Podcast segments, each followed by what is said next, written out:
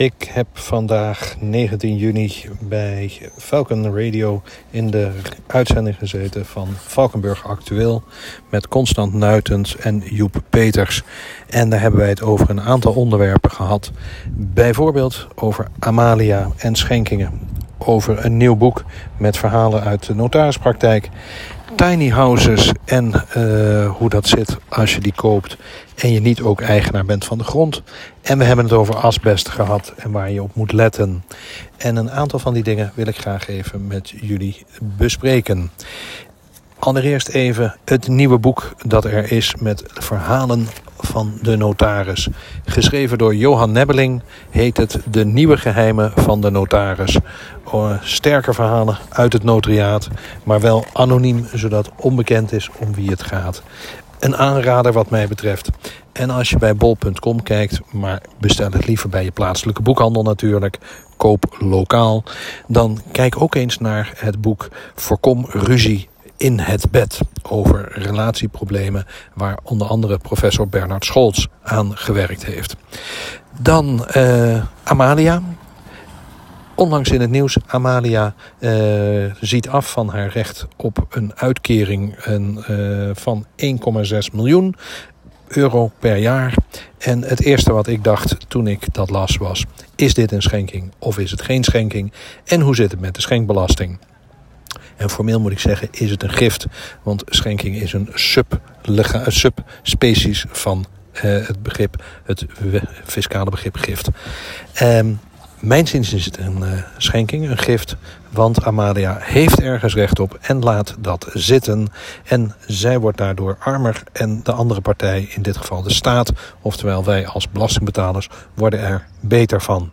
Ik zou zeggen, dank Amalia voor het handgeschreven briefje richting Mark, waarin je hiervan afziet. En wij hebben er alle begrip voor dat je hiervan afziet. Geen enkel probleem. Um, maar gelukkig, het is uh, vrijgesteld van schenkbelasting. Want in de wet staat dat schenkingen aan uh, de koning of de opvolger van de koning of schenkingen door uh, de koning of de opvolger van de koning of schenkingen aan de staat altijd belastingvrij zijn. Het zou wat vreemd zijn als ineens de Nederlandse overheid natuurlijk schenkbelasting 40% moet gaan betalen over 1,6 miljoen die de staat niet hoeft uit te betalen. Nou, dan de tiny houses. Um, aanleiding is het feit dat er in Bergen te Blijt een camping is... waar nu ineens uh, van die vakantiechalets worden geplaatst. Uh, Poort van Maastricht heet het uh, tegenwoordig. En uh, ja, dan kom ik bij Porta Cabin Arrest van de Hoge Raad uit.